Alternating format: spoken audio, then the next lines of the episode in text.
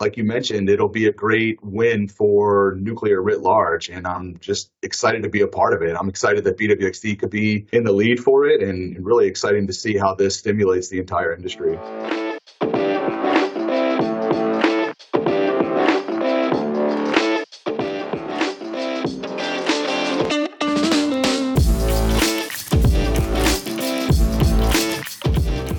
Hello, everyone. Welcome back. We are super excited today. Uh, we've got an awesome guest. We're very happy to have him on, on the call today. So his name is Joe Miller. He's the president of advanced technologies with BWXT. Joe, how you doing? I'm doing great. Yeah. Thank you, Mark. Thank you for having me on the uh, podcast. Absolutely. Yeah. We, um, we've got a lot to cover today, so we'll, we'll try and jump right in. Uh, you know, BWXT, Project Pele, kind of the broader energy industry. But before we get all to that, I'd love to kind of cover just you and, and your background, where you come from, and how you got into the industry. Excellent. Yeah. So uh, out of high school, I joined the Navy. And when I was in the Navy, I enlisted as a uh, nuclear machinist mate. So went through boot camp in Illinois, went through some uh, power school classes in Orlando, Florida, then spent some time in Charleston, and then finished uh, the Navy nuclear pipeline up in New York, qualifying as a machinist mate and engineering laboratory technician.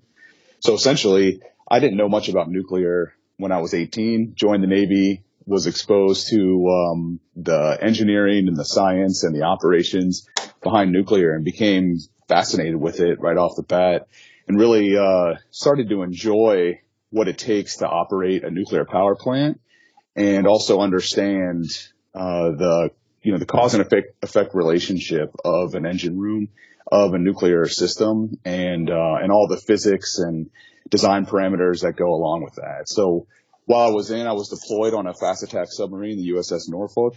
Uh, really enjoyed my time going to sea and and uh, just being part of that important mission. And uh, as I was getting close to concluding my six year enlistment, I decided to get back into school and uh, got my my um, bachelor's degree in nuclear engineering technology. And from there, I um, was honorably discharged in late 2003, early 2004.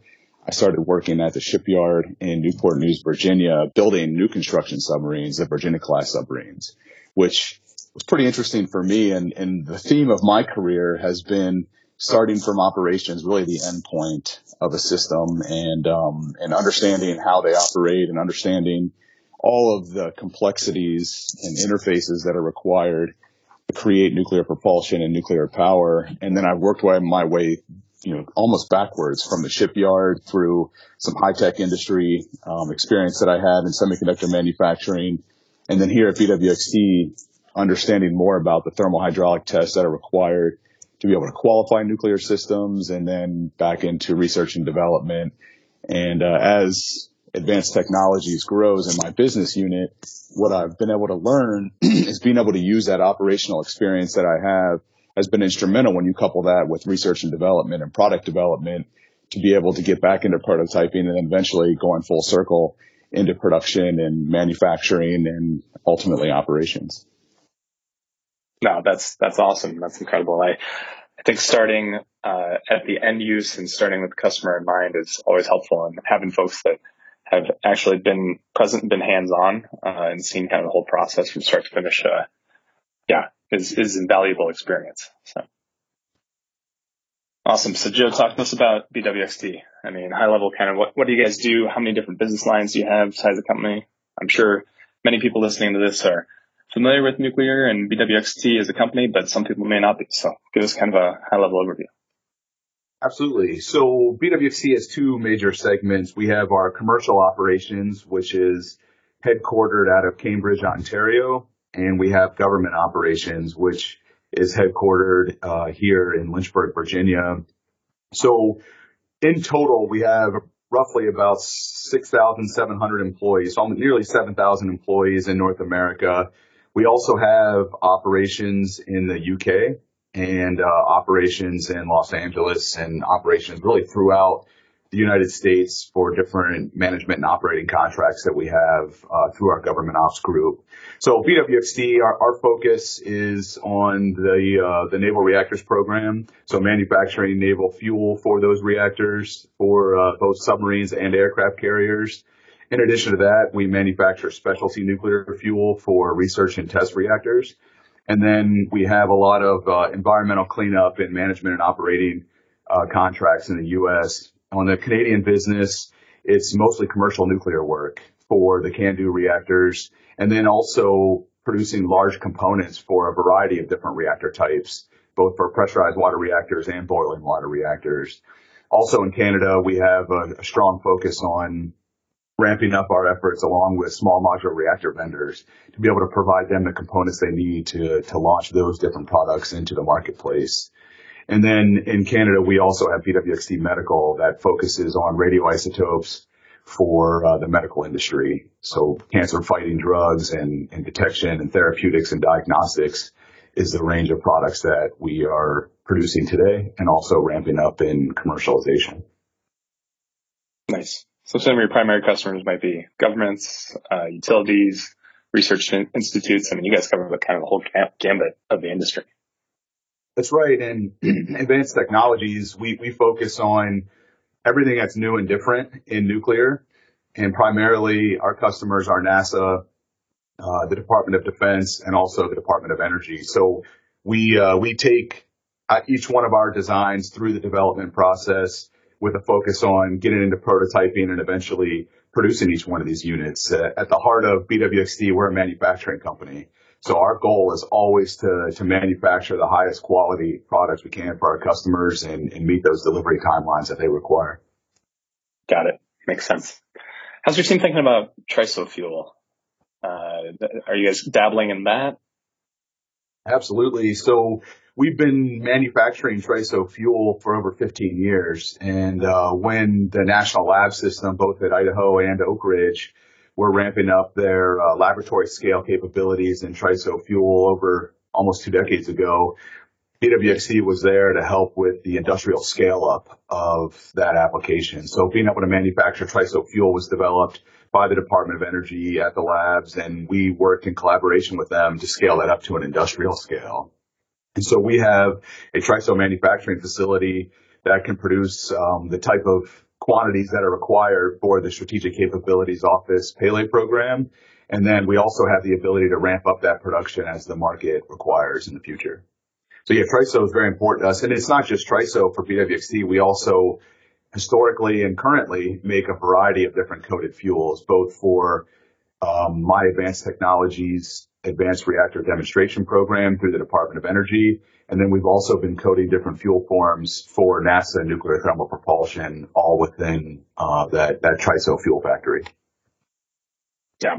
Do, do you see a distinguishing uh, or anything that dis- distinguishes BWXT's TRISO program from like X-energy's or um, USNC's? I, I mean, any, and I, I know you may not be super familiar with them, but uh, just curious, you know, there's a lot of people that are working on kind of vertically integrating the supply chain. Right. No, it's a great question. Uh, I would say the biggest distinction is the fact that we make the fuel today and we can make it in large quantities.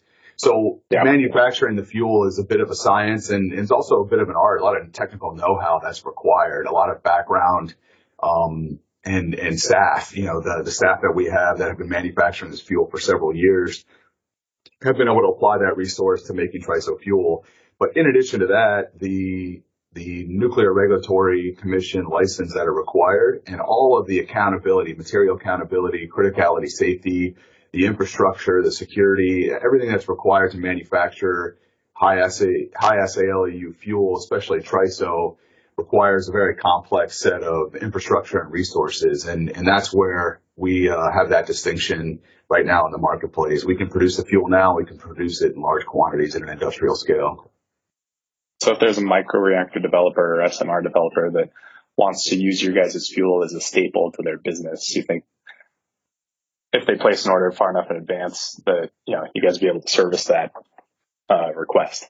Without a doubt. And, and that's, um, a lot of the conversations that we're having in the marketplace. We feel like the asset that we have in manufacturing TRISO fuel is open for the entire marketplace. And so we've had uh, multiple conversations over the last several years on how we can use that asset to, to help kickstart some of the, the TRISO needs and other coated fuel needs and all, and a variety of other fuel needs uh, within the country. No, I, I, think that's super helpful from kind of an industry-wide perspective because it's often touted as like there's no TRISO supply chain yet, and the fact that you guys have capability, it's presumably licensed or you know will be capable of being licensed through the NRC. Uh, yeah, it's a tremendous service to kind of the whole industry. Right? No, I totally agree, Mark, and and I would also say that from a BWXT standpoint, we're just hyper focused on delivery of fuel delivery of reactors. We've been doing it for for six decades plus, and in doing so, when um, when that market is real, when those orders are placed, we have all the, we have the infrastructure and we have the ability to ramp for whatever's required. Yeah. Well, we had listed on our kind of list of questions, is there anything in nuclear that BWXT doesn't do? I'm inclined to say no after your brief brief description, but I'll ask the question anyway. Is there anything you guys don't do? Well, there's some parts of the fuel cycle that, that we're not focusing on. So mining and resource extraction, especially raw uranium, um, when we, we don't participate in that currently. And, and then also on the spent fuel processing side, we, we don't have a lot of effort there specifically focused out of, out of our core businesses. Now, spent fuel processing and other fuel processing that occurred at the national labs, we do have um, multiple joint ventures and management and operating contracts where BWXT employees are there. But yet we, we, we, we try to stay focused on the designs uh, and advanced technologies, the new designs. But each one of our designs is is coupled with testing and coupled with uh, manufacturing development, right? So as a manufacturer, if we can't build it, we're not going to make it very far on the design and uh, and having that interplay is something that we really pride ourselves on. Now the NRC has kind of the operating license, the construction license, but then also a manufacturing license for I think these microreactors. Uh, are, are you guys looking at getting one of the manufacturing license or just having a construction permit or how, how are you guys thinking through that? It's so, if you don't know the answer. We didn't we didn't prep you for that one. No, it's okay. It's a good question. I'll say a little bit about what our license is. We have a category one license, which allows us to handle uh, large quantities of, of a variety of enrichments. Um, so our license allows us to do that. The, the other part of construction that's important from an NRC standpoint is they do a very good job of coupling their requirements to ASME requirements. And so we have, um, we've been working with ASME to get the credentials and qualifications required to be able to construct high temperature gas reactors and, and build those out. So right now our primary program, program in advanced technologies is the Pele program and that microreactor will be licensed through a DOE authorization basis. So the, the beauty of that is we can stay super focused with the Department of Energy and, and providing all the inputs required to get that authorization basis.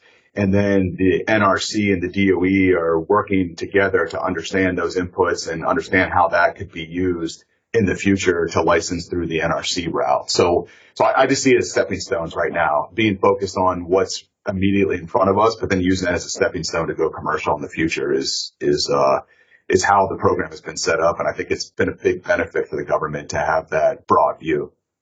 Gotcha. Yeah. Yeah, so let's dive into Pele. Uh, this is an awesome project. I think it's a monumental step forward for the industry. Uh, super exciting. I, have been following it for years.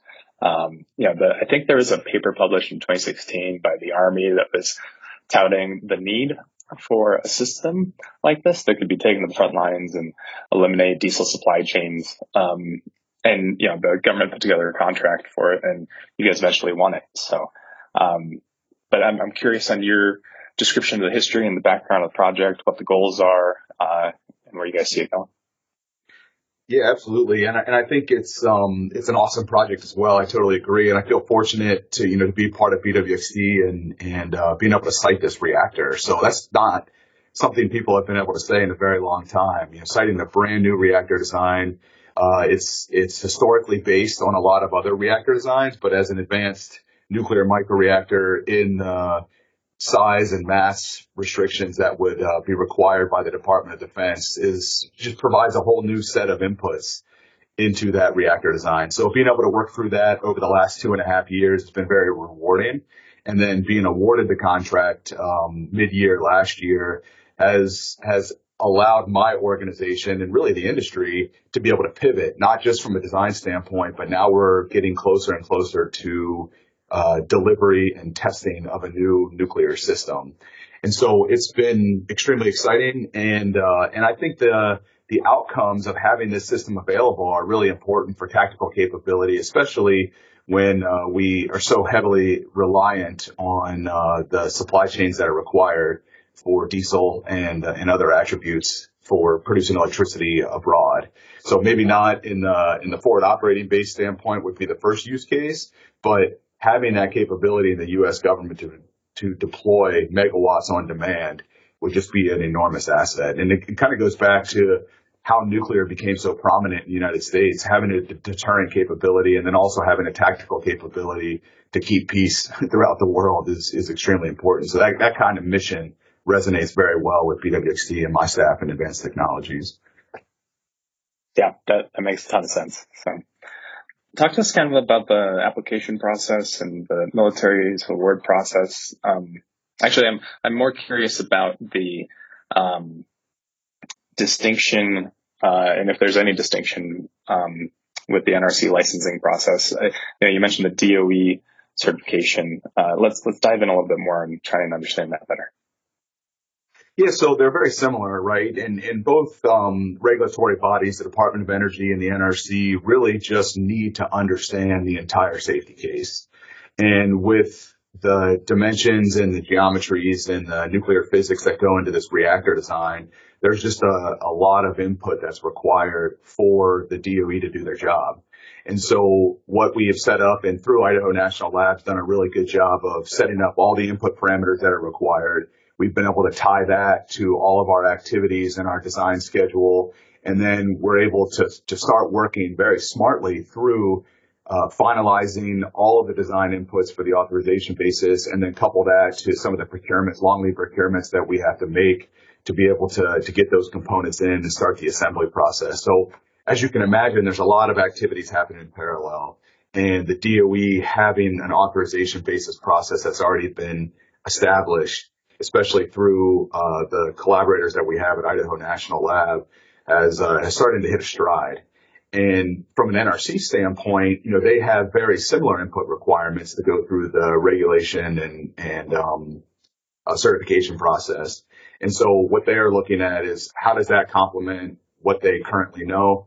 How do they need to, you know, alter or customize the NRC specific licensing process to what the DOE is doing?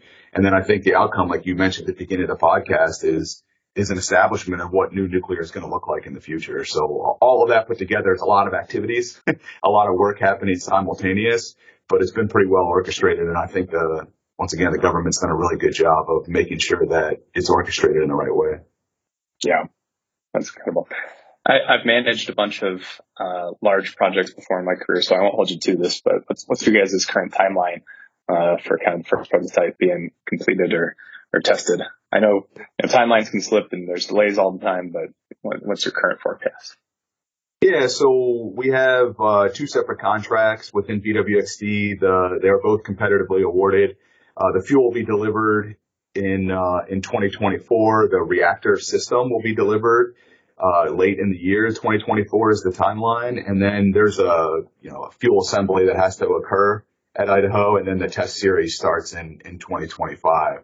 And then if you could you know, think about it right now, Mark, it's the beginning of 23. A lot of the end users are becoming more and more interested in this product. So the type of testing schemes and and how that's integrated into the end user is still being established. So I would say that the test program uh, will will be heavily dictated on what the end use case or the immediate use case would be, and then what the customer is really looking for. So the obvious commissioning and shakedown and and all that test engineering that I that I knew and loved when I was performing that for about a decade in my career early uh, is going to be important. But then when we take the, that unit through its paces and really understand the operational and performance capability, I think will be heavily dictated by the uh, the customer.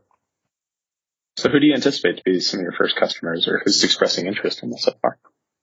Well, just based on our current customer strategic capabilities office, I anticipate uh, the armed services picking it up, right? So in that report that you made, the military, right? They're engaged with the contract. like, hey, can we have one of these things? We, we want to buy one.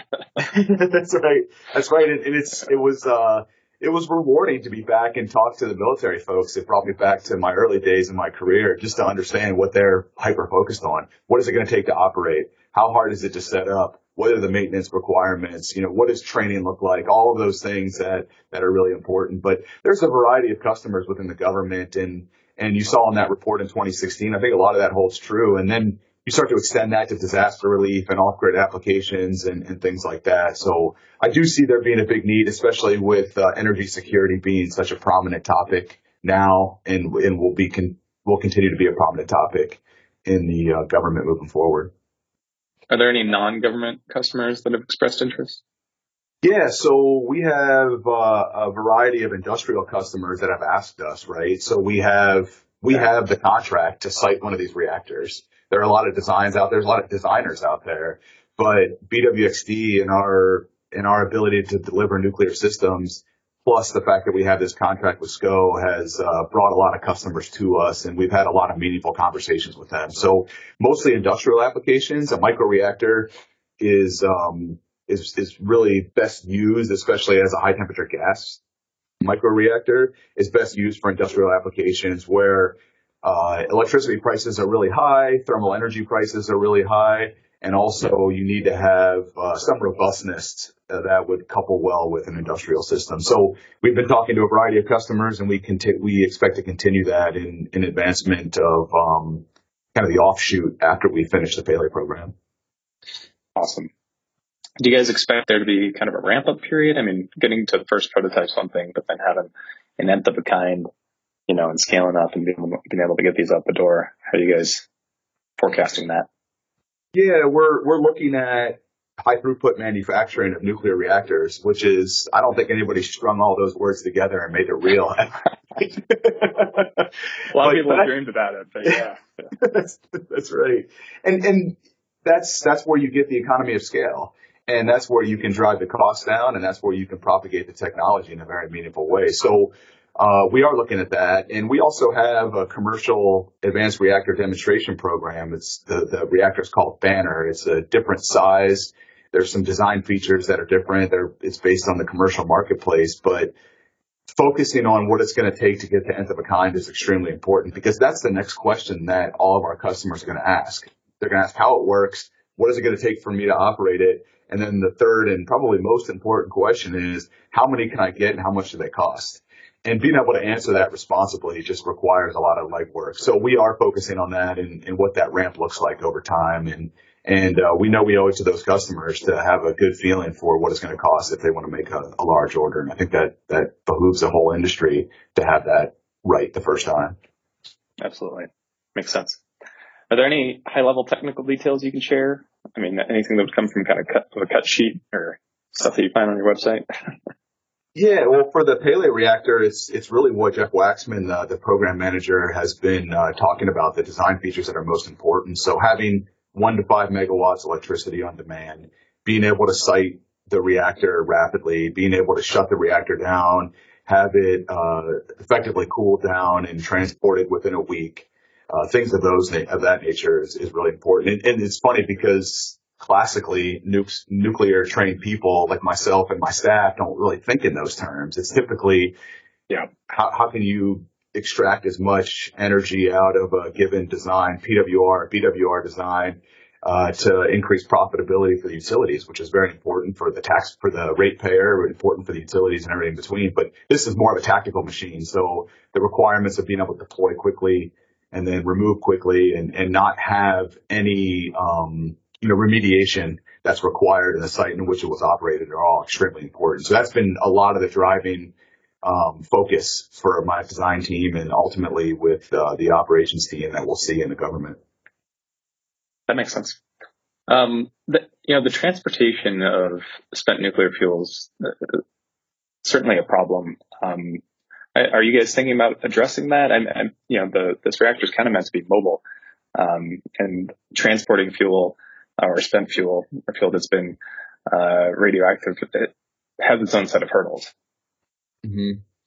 Yeah, I think so. So that's part of the scope is understanding the the end of life containment that would be required within the, the ISO container a Conex box. And then what are the design attributes of the reactor pressure vessel that will help that get through the licensing case for the NRC and other Department of Transportation uh, licensing requirements. So we, we have been thinking about it. I think that's something that's just been running in parallel to us being hyper focused on finalizing all the design inputs, getting through the licensing basis and, and ultimately building a unit. But you're right. I mean, that is something that will have to be addressed and it's something that has been addressed in a variety of commercial and, and government applications. We just have to be able to take the, you know, lessons learned from that and apply it directly to the scope Pele uh, yeah. program. Yeah, there's DOT approved containers that we can move these things around the country, but they, if, if it doesn't fit in that container, then, uh, you've got a problem or you've got to figure out a different set of rules, right? So that's right. Exactly. Um, so what, what are some of the other hurdles or challenges, roadblocks that might delay the project? I, I know, uh, it's, it's a tough question to answer, especially publicly, but what, I mean, is there any, any risk to the project that you guys see right now?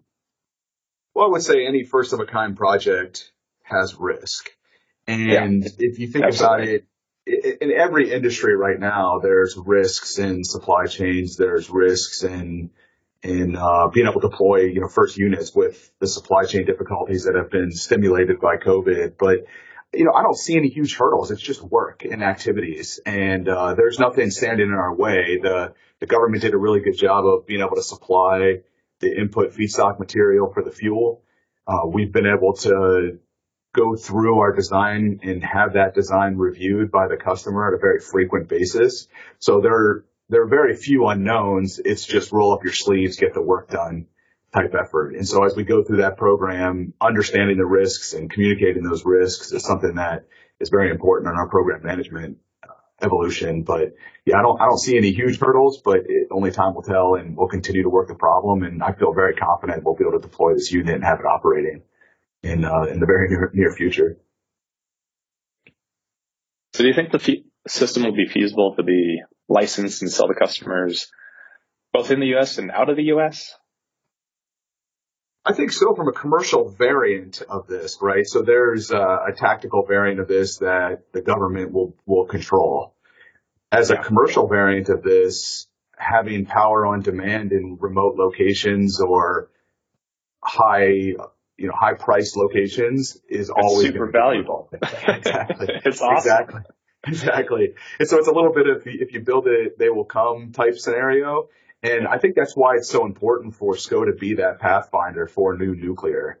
And, and they've done a good job of just keeping their eye on the prize and, and, and understanding that being able to show that the technology works in a small mass and a small volume as compared to existing nuclear systems, that is a huge hurdle for us to overcome as an industry. So the, the commercial the commercial customers will come and I, and I think the commercial customers throughout the globe will come and it, will help. It'll be a part of how we address, um, the, you know, the energy issues that we currently face right now as a, you know, on earth.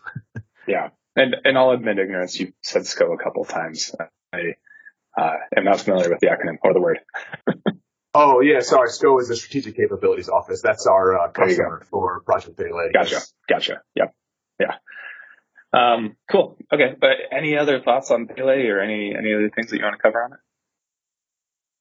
Uh, I think we covered everything. It's, it's really just what we talked about. The development phase is concluding. We're getting into the build phase and the prototype demonstration phase will happen next. And like you mentioned, it'll be a great win for nuclear writ large. And I'm just excited to be a part of it. I'm excited that BWXT could be uh, in the lead for it and really exciting to see how this stimulates the entire industry. Awesome. Well, let's, let's zoom out a little bit more and kind of focus on the broader industry, energy industry. So, uh, how, how do you view the market for advanced nuclear changing in the coming years? Do you think it'll grow?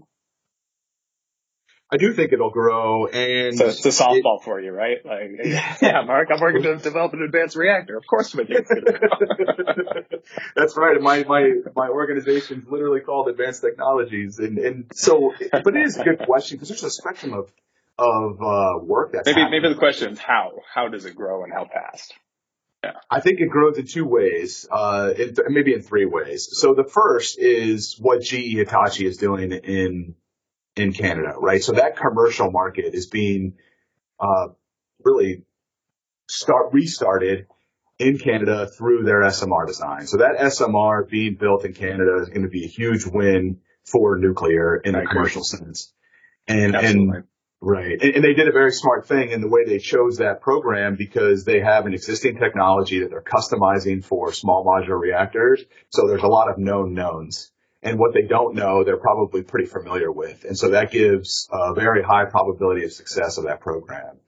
And then that's on the commercial side. We talked a lot about Pele and the microreactor side. So being able to start that that part of the industry up and uh, provide that tactical capability, and then have the commercial offshoots is going to be very important.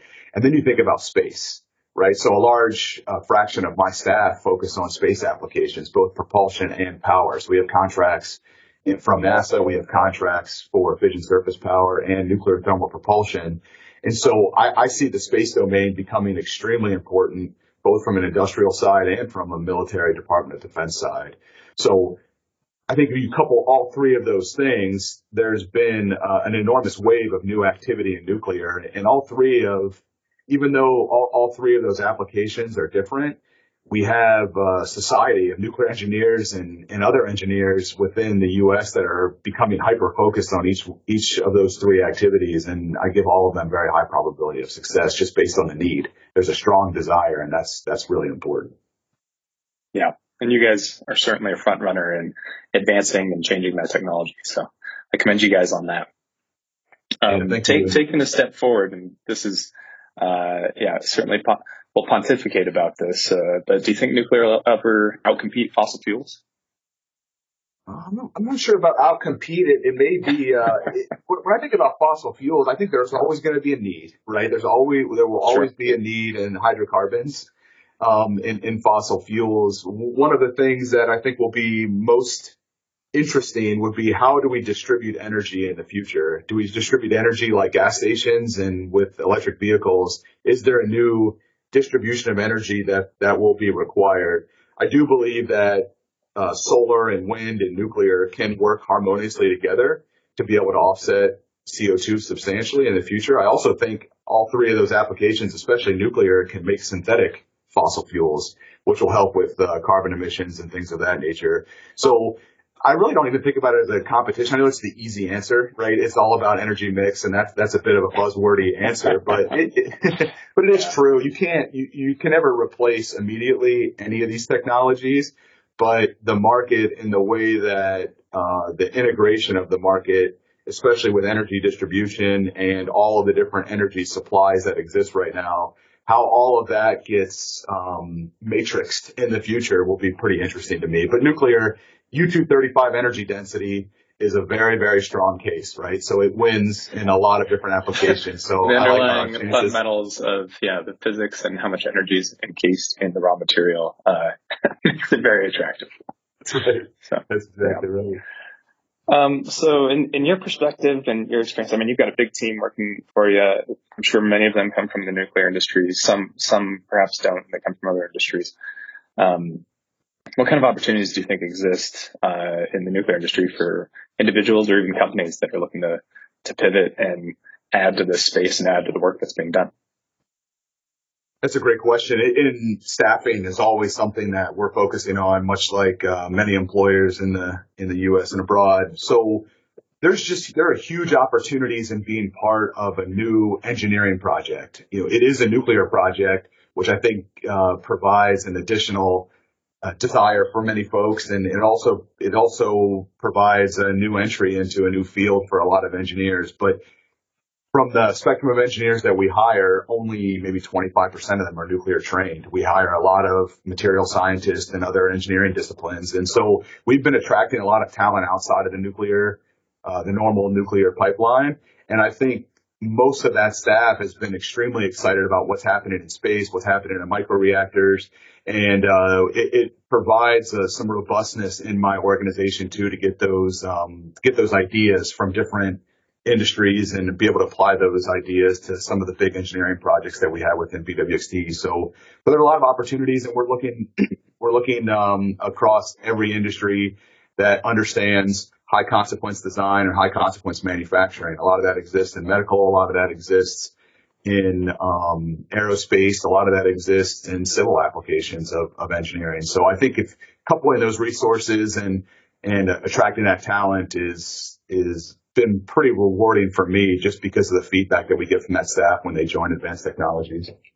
Yeah, I was going to ask what skill sets do you think are helpful, but you said high consequence industries. So I imagine people that have uh, motivation for excellence and understand that the work that they do needs to be correct the first time. Am I thinking about that correctly? Yeah, absolutely. The quality assurance aspects of it and just, you know, the integrity that goes into engineering is very important. And when you apply that to something high consequence like nuclear, it becomes even more important. Yeah, absolutely. Any other key skill sets that you can think of that would make folks successful in this space? Well, I think systems engineering and project management, right? I mean, like you mentioned, you're familiar with, with managing big projects and having that ability to orchestrate across a variety of disciplines and meet customer requirements and, and uh, work with our subs. We have two fantastic subcontractors on Pele and Northrop Grumman and, and Rolls Royce Liberty Works. And so having that skill set too is also extremely important. Most of all of my project managers are engineers by background and training, but being able to apply that engineering mindset into managing programs and, and things of that nature has become really important to us as well. Absolutely. Figuring out how to motivate people and hold them accountable and yeah, hold, hold contractors and subcontractors accountable and not from like an you know, iron stick and whipping people into shape, but rather motivating them to do excellent work. Uh, it's a continuous challenge, but some people excel at it. It is, yeah, and there's that balance, right? Of when does engineering need to wane and when does procurements need to ramp up? And right. so, yep. You know, having that understanding of engineering is the fundamental that's required, but then being able to orchestrate it, like you said, is, is a skill set all unto itself. Absolutely. Cool. Joe, we're coming up on our time, so I, I want to ask you kind of our final question. Um, what gives you hope? Leave us on a positive note about the future of energy and uh, where you see all this going. What gives me the most hope is the conversation that has been started over the last couple of years specific to energy right? It, it become it's be, it has become a very meaningful and uh, honest conversation. There was a lot of political conversation that I think has happened over the last several decades, but the conversation has become very honest on what does that energy mix need to look like and how does nuclear play a part in that energy mix. And so that has allowed us in the industry, in the nuclear industry to reemerge with some very, very interesting ideas. And so the the fact that the universities are continuing to turn out really great talent. I've seen that from a dozen universities that I've interacted with over the last five years. Plus that honest conversation in energy gives me a lot of hope and being able to look at the spectrum of different applications of nuclear. I don't remember a time, at least not in my lifetime, where you had such a fast ramp in new nuclear technology for the government, for the commercial industry, and then also for space applications, all happening simultaneously. So that my hope is really in the opportunity that we have in front of us as part of the nuclear industry. And, uh, and I see that every day in, in the conversations that I've had inside and outside of BWXT. And, and it really feels good to know that we're on a, a path to success. I couldn't agree more. I think it's a fantastic note for us to end on. Um, it's it's going to be a super exciting next decade. You know, uh, we'll look back and say 2020, 2022, 2023 was kind of the launching point for uh, restarting this. So, Joe, thanks so much for your time. We really appreciate it. Yeah, thank you, Mark.